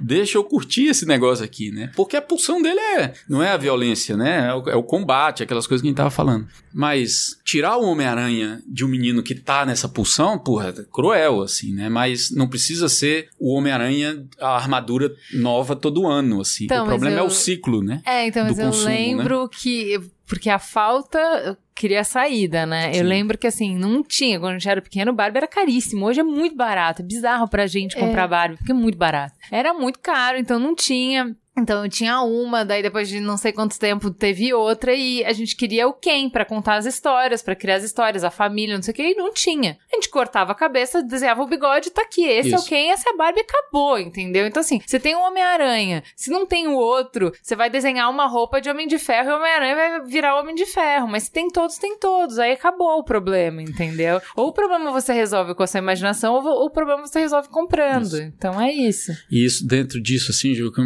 lembrei aqui que você falou isso, que dos brinquedos. Eu fiz um tempo de pesquisa, de estágio pelo Ministério da Cultura num museu de brinquedos em Portugal. E tinha brinquedos do mundo todo, assim, né? E os brinquedos mais inteligentes construídos por crianças que eu já vi, assim, do mundo, assim, de brinquedos que as crianças fazem por elas, com o que tem, são brinquedos de crianças africanas, em especial Angola e Moçambique, que eles fazem carrinhos incríveis, com suspensão de volante que dobra para direita e esquerda, de restos de arame que eles saem coletando pelas ruas e restos de ferro que eles dobram, latas de óleo, dessas coisas todas. Porque não tem, aí é um outro extremo, né? Não tem nada, né, para brincar. E desenvolvem altas linhas de transporte, assim. É, né? mas nada supera a caixa de papelão, uma caixa de ovo em casa. Não tem brinquedo que seja mais legal que isso. Chegou uma caixa de papelão que comprou alguma coisa, chegou numa caixa, acabou. Aquilo ali vai virar tanta coisa. Sim. E aí não tem videogame, não tem nada que supera aquilo. Porque aquilo ali dá espaço pra criação, né? Sim, acho que sim. Que é isso que você tá falando desses meninos. Ah, E também acho que é essa coisa, assim, de que a gente perdeu, abandonou muito um, um senso de rito com os nossos filhos, né? Não tá falando de religião, né? Mas tá falando, assim, de, do lugar das coisas, né? Uhum. Inclusive, assim, a gente não precisa se infantilizar para ser amigo dos nossos filhos, né? Viver brincando com eles e no universo deles, né? Assim, tem um aspecto que é até legal a gente reconhecer que quando eles nascem, a gente regride mentalmente, assim. As mães e os pais, né? Isso é importante reconhecer, né? Pra gente poder olhar mais para aquilo ali. né? Mas não precisa a gente se infantilizar assim, né? E, e mais ter o lugar das coisas, o lugar de reverência de algumas coisas, né? Porque a natureza é ótimo para ensinar isso, assim. Uma criança entende um pouco de reverência quando ela chega na frente de uma cachoeira que estronda e que ela sabe que ela não, ninguém precisa dizer para ela a não ser um pequenininho de um ano para baixo, mas depois disso ele começa a perceber que ali ele não pode entrar, que é muito maior que ele, aquela, aquela expressão ali, né? Aquela linguagem da vida, né? E a gente vai se desconectando dessas linguagens fundamentais, né? Das coisas. E aí as crianças entram no fluxo do que está sendo oferecido. A gente não tem mais para oferecer, né? não tem referências mais concretas, coerentes, inteiradas na nossa relação de vida, porque a gente também está dentro do fluxo, sem reflexão sobre ele. Então é, a galera entra na enxurrada e, e fica difícil conter. E também difícil as crianças entenderem as coisas pela inteligência, pela consciência e não pela imposição né? Porque não sei se minhas filhas eram meninas calmas, mais calmas assim, né? Hoje a, a, mais pequenina, que tem um ano e dois meses, ela é menina forte, assim, né? Ela já sabe dizer não com toda clareza, assim, né? uhum. né? Porque eu acho que é uma geração também diferente, mas as anteriores, elas foram compreendendo as coisas pela inteligência, pela consciência, assim, né? Galera, o que, que vocês acham de nesse Natal não ter presente? O que, que vocês acham disso? O que é o Natal? Quem é São Nicolau? Não o Papai Noel, mas quem é São Nicolau? Que daí vem o Papai Noel, né? Ou, né? O que festa é essa aí? De onde vem esse negócio aí? Quais são os mitos ligados a elas? O que que esses mitos falam? Então vamos experimentar um pouquinho dessa simplicidade da manjedoura de não ter onde nascer? Vamos experimentar um pouquinho de onde vem o Nicolau e por que que ele gostava de dar presente para as pessoas? Será que a gente pode se colocar no, no lugar do Nicolau e a gente dar presente em vez de a gente ficar comprando coisa? né? Ou outro Natal. O que, que a gente vai fazer para celebrar, né? Porque aquela coisa de, bom, então o Natal é a celebração. Ano passado eu fiz o próprio um molho de tomate e dei de presente para as pessoas que são especiais para mim. Você doa o seu tempo. Então isso, eu não incluí as crianças nisso, elas eram pequenininhas, hoje elas já podem entrar. Então, o que que a gente pode fazer? Porque se é um momento de confraternização, é um momento de amor, é um momento de unir as pessoas, de falar do que a gente tem em comum, para quem não tem religião, né? O Natal Sim. continua segue sendo importante que, que a gente tem para dar, o que, que a gente tem para oferecer, mas muito no, no campo do fazer, né? Sim. Eu gosto bastante disso na Waldorf, me incomoda porque não cabe na minha vida, né? Eu não, não consigo girar todos os pratinhos e ainda fazer a coroa de flores que eu tenho que fazer para flores naturais para festa da primavera, mas eu gosto desse chamado, dessa provocação que eles têm, que assim, o presente tá no seu tempo, no tempo que você gastou pra presentear a pessoa, Sim. pensando nela, Sim. colocando a intenção naquilo, né? E eu acho muito forte quando as crianças aprendem isso e criam essa cultura, né? Sim. De querer criar coisas, de fazer coisas, presentear dessa maneira, né? Assim, de entender que é assim que a gente agrada e não comprando. Isso. Né? Que você que é agrada é... uma pessoa, que você presenteia uma pessoa, que você mostra que você gosta, que você demonstra o seu afeto, pensando nela, pensando no que ela gosta e pensando em que dos seus talentos você pode usar para fazer alguma coisa que ela goste, né? A pessoa pode dizer assim: ah, mas eu não sou cristão, mas, mas no Natal dá presente, você não é cristão? Tudo bem, mas em que calendário você está inserido e como a gente pode significar esse calendário de modo mais inteiro, mais apropriado, né? Com mais fundamento sobre ele. Rituais sustentáveis, sim, né? Sim. Que façam sentido. Eu queria falar essa coisa de não ter nunca mais presente, porque o meu pai era radical. Tipo, o Dia das Crianças é uma data comercial e não vou dar presente. Eu sofri muito a minha infância. Muito, muito, muito. Não acho que funcionou. né? Assim, então, é imposição é, eu... versus o conhecimento, é, né? É. Então, bom, já vamos caminhar aqui para o final e eu queria encerrar fazendo uma pergunta para vocês. Queria que vocês compartilhassem com a gente. Gandhi, qual era a sua brincadeira preferida de infância e qual é a sua brincadeira preferida de adulto? Como ah. que você continua sendo um ser brincante? A minha brincadeira preferida de infância era meus avós moravam numa região do Maranhão em que na estação seca era campo e, os, e, e tinha muitos búfalos e pastavam. E na estação chuvosa era água alagava tudo, o transporte era canoa. E eles moravam em casas de palafita, suspensas do chão, Pô, é pisos de tábua. Completa. E as canoas aportavam na escadinha da casa para subir. As paredes eram de palha, eram pessoas muito simples, as, os telhados de palha. E a minha preferida brincadeira era na hora do almoço em que todos iam dormir, eu entrava em silêncio no quarto do meu avô, que a casa era muito pequenina, onde ele guardava a sela do cavalo dele e eu tirava aquela sela com todo cuidado, segurando os estribos para não tilintarem uns nos outros, e selava o cavalo dele e me mandava. E ficava uma, duas horas enquanto a siesta da tarde rolava, passeando escondido em lugares quietos da baixada, da região lá dos campos. Isso é brincadeira de adulto. É brincar com a Janaína, minha filha pequenininha. É muito interessante eu redescobrir a brincadeira hoje, já depois, já tenho duas filhas, uma de 16 e outra de 24 anos. e tem essa pequenininha que a gente optou por morar num lugar quieto, mais na natureza, para ela para crescer mais livre. E muito incrível descobrir como hoje a consciência das crianças está muito diferente e muito aguda e num grau acordado para a experiência do mundo assim. E lá a gente tem uma casinha de brincar e ela já adora juntar comidinha pelo chão, pelo pomar, pelo gramado, levar pra casinha e ficar dando pro pato, pra galinha, pro cachorrinho dela. E eu tô brincando de casinha. Agora é a minha melhor brincadeira.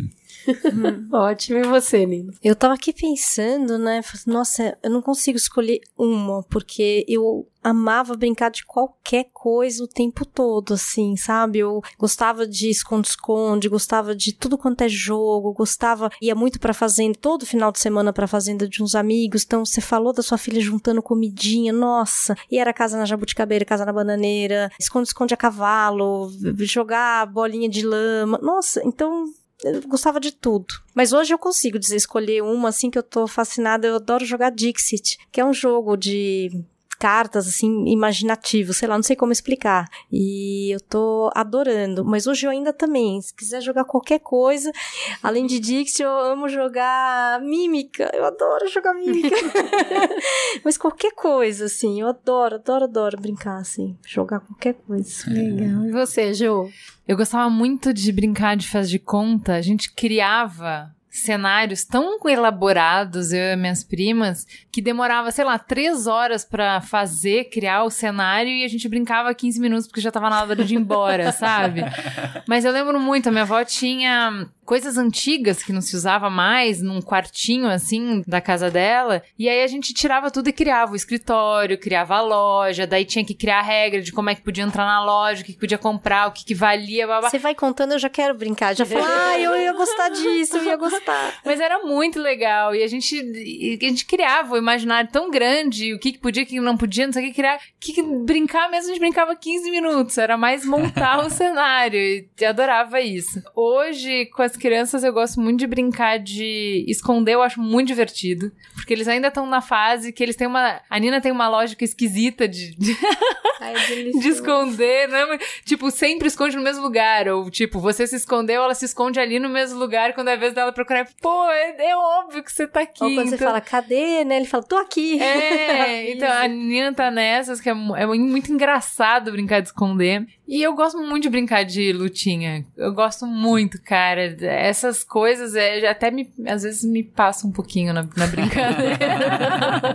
eu perco um pouco a mão, assim. Mas eu adoro a, a brincar de espada, eu gosto bastante. Com um graveto, assim, sabe? Eu acho muito divertido. Você, Cris? Farol aceso. Eu adorava pular elástico. Eu era ah, muito ah, boa nisso. Eu gostava também. Eu gostava muito, eu dava pulos muito alto. Eu gostava muito de pular corda também. Gostava. Aquela de duas. Então, e eu acho que é aí que nasceu uma menina meio competitiva, sabe? Que eu ia até ficar muito alto o elástico. Eu quase quebrei a perna uma vez tentando. Então, eu era bem boa em pular elástico. E hoje, eu adoro dançar com a minha filha. A gente uhum. cria roupas e tal. Ela é muito boa nisso. Ela tem uma caixa de tecido e ela cria peças incríveis, assim. E ela cria para mim e pra ela. Então, dançar é uma coisa que a gente faz bastante junto e eu gosto muito de colorir. Então eu descobri na brincadeira aqueles livros de atividade, é, na verdade é quase eu que preencho tudo, porque eu fico colorindo ali junto com ela e tal. Às vezes ela perde a paciência e eu continuo. Então colorir é uma coisa que ainda me me faz um ser brincante hoje, eu gosto bastante. E o dançar, e eu tô vendo isso despertando nela um dançar muito mais do que era só uma brincadeira. Ela tem levado a sério a dança com uma expressão corporal muito bonita. Que me enche de alegria, porque na verdade é uma brincadeira, mas eu tenho percebido certos movimentos e certas coisas que vão para além, sabe? É um, é um amor mesmo que ela tem desenvolvido pela dança. É isso, eu acho. Temos um programa então. Temos um programa. Vamos então pro farol aceso?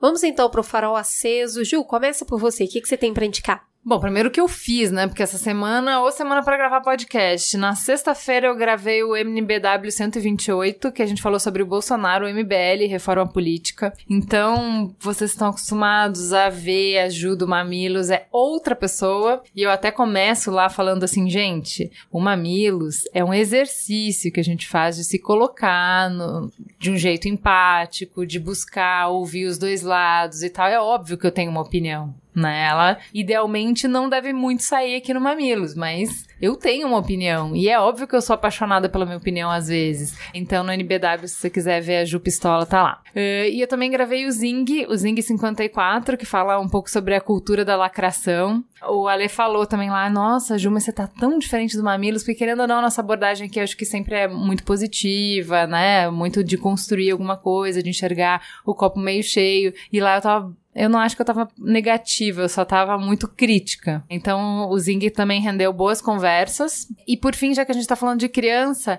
a gente tá apaixonado por um CD, ó que mídia antiga.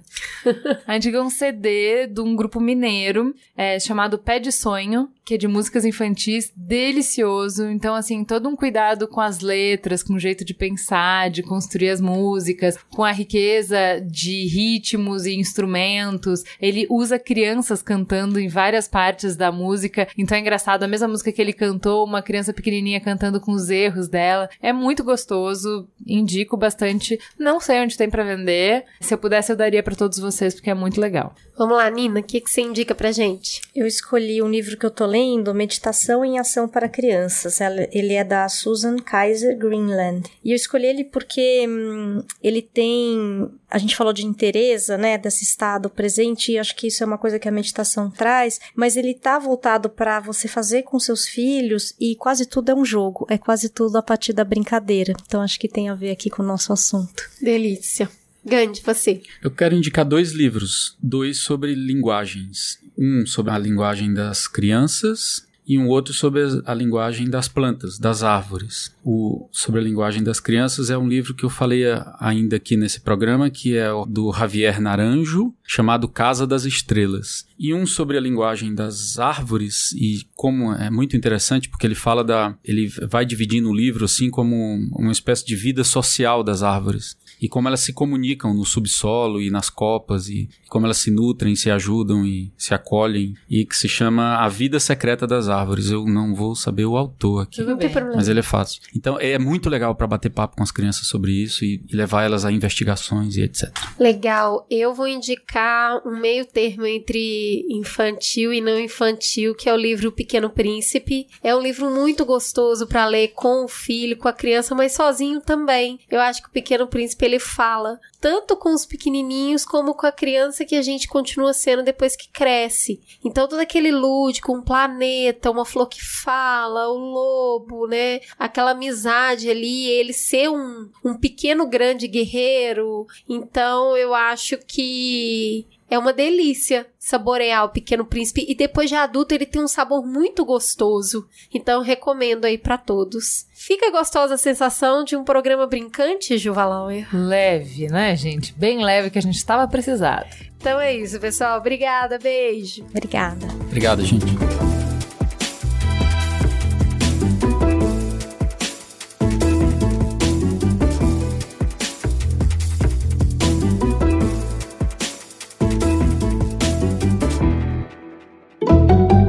Mamilos. Jornalismo de peito aberto. O Mamilos é o resultado do trabalho colaborativo de uma equipe apaixonada. Edição Caio Corraine, redes sociais Guilherme Iano e equipe, apoio à pauta Jaqueline Costa e grande elenco, transcrição dos programas Lu Machado e Mamiland. Esse podcast foi editado por Caio Corraine.